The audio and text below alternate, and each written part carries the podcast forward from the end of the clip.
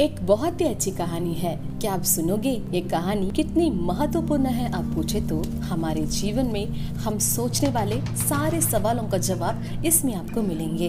हम क्यों जी रहे हैं और क्या हम कर रहे हैं? ऐसे सवाल आपके पास है तो आपके सवाल का जवाब ये कहानी में है। इस दुनिया में बताई गई अन्य सभी कहानियों का स्रोत है और यही कहानी वास्तव में हमें समझाएगी कि हम कौन है। ये दुनिया कैसे उत्पन्न हुई और सब कुछ कैसा शुरू हुआ, सभी के लिए एक प्रारंभिक बिंदु है तो इस दुनिया को भी तो होना चाहिए। चलो देखते हैं, ये सभी परमेश्वर के द्वारा उत्पन्न हुआ और उनके शब्द से ही बनाया है। उनके शब्द से ही ये ब्रह्मांड, तारे और ग्रह बनाए हुए हैं। उनके शब्द से ही इस पृथ्वी पर जीने वाले सारे जीवधारी का कारण है जी। बनाए हुए सभी बहुत ही सुंदर और अच्छा था।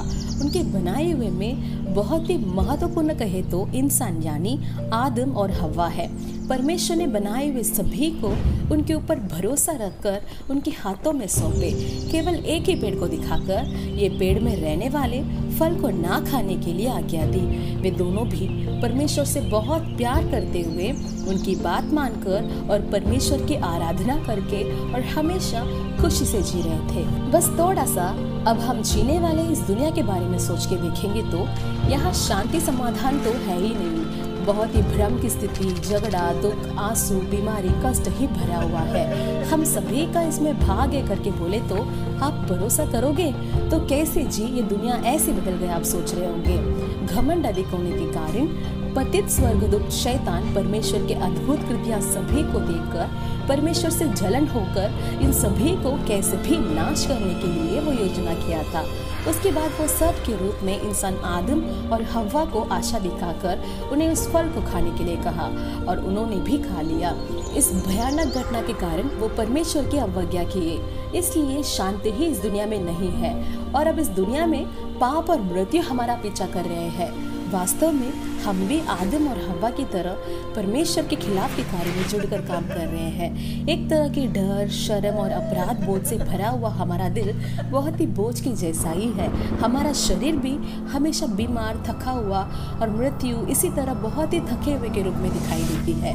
यहाँ तक कि ये पृथ्वी भी तूफ़ान और प्राकृतिक आपदाओं जैसे आपदाओं से भी पीड़ित है। इन सबसे बुरा यह है कि इस पाप ने हमारे और परमेश्वर के बीच एक खाई पैदा करके और हमें उससे अलग कर दिया है। इतना ही नहीं, ये बहुत बड़ी आपदाएँ पैदा करके और जिससे हम कभी बच नहीं सकते, ऐसी स्थिति में डाल दिया है। इन सब का हल नहीं है क्या, आप सोच रहे होंगे। ज़रूर है। हम सब ये सुनने के लिए और देखने के लिए कारण, वो प्यार से भरा हुआ परमेश्वर हमें इस आपदाओं से बचाने के लिए, वही प्यार के साथ, वही मनुष्य को बचाने उद्धार करता इन सबको दोबारा सही स्थिति में लाने के लिए आए।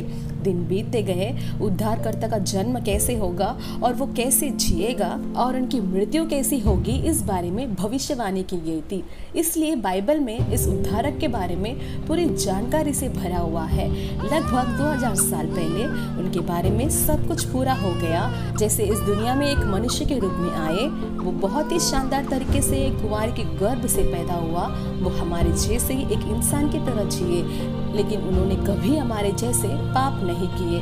वो एक सच्चा जीवन जिए। अपने तीस साल की उम्र में वो लोगों को समाचार सुनाकर, लोगों को परमेश्वर के राज्य में लाकर और भलाई के अद्भुत कार्य करते गए।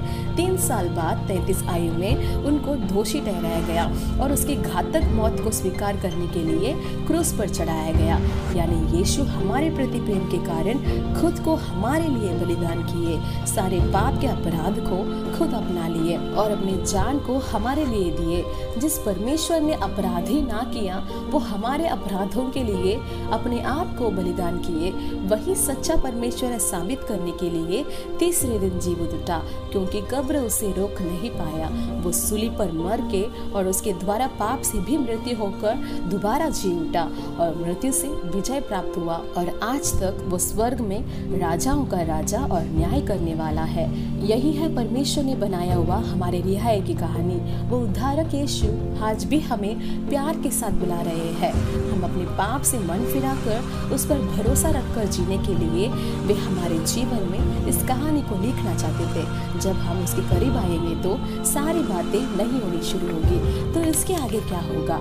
यीशु को उद्धारकर्ता के रूप में विश्वास करने वाले सभी लोगों के दिलों में नया जीवन उत्पन्न होगा।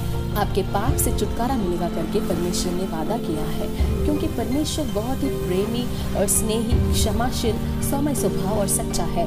केवल इतना ही नहीं, बल्कि परमेश्वर ने हमारे जीवन में सब कुछ बदलने का वादा किया है।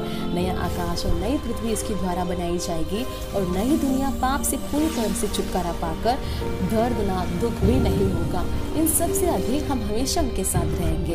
ये देखने वाले आप यीशु पर अपना भरोसा रखेंगे तो अगले क्षण में आपके और परमेश्वर के बीच संबंध नए सिरे से शुरू होगा।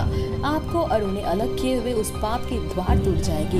इतना प्रेमी परमेश्वर को आज आप जानने शुरू किए हो तो हमेशा जारी रखें, क्योंकि परमेश्वर के साथ कहानी का कोई अंत नहीं है। परमेश्वर ने दी हुई रियाई की यह कहानी आपके जीवन का मूल आधार बना ले। परमेश्वर का यह छुटकारा आपको भी आवश्यक है।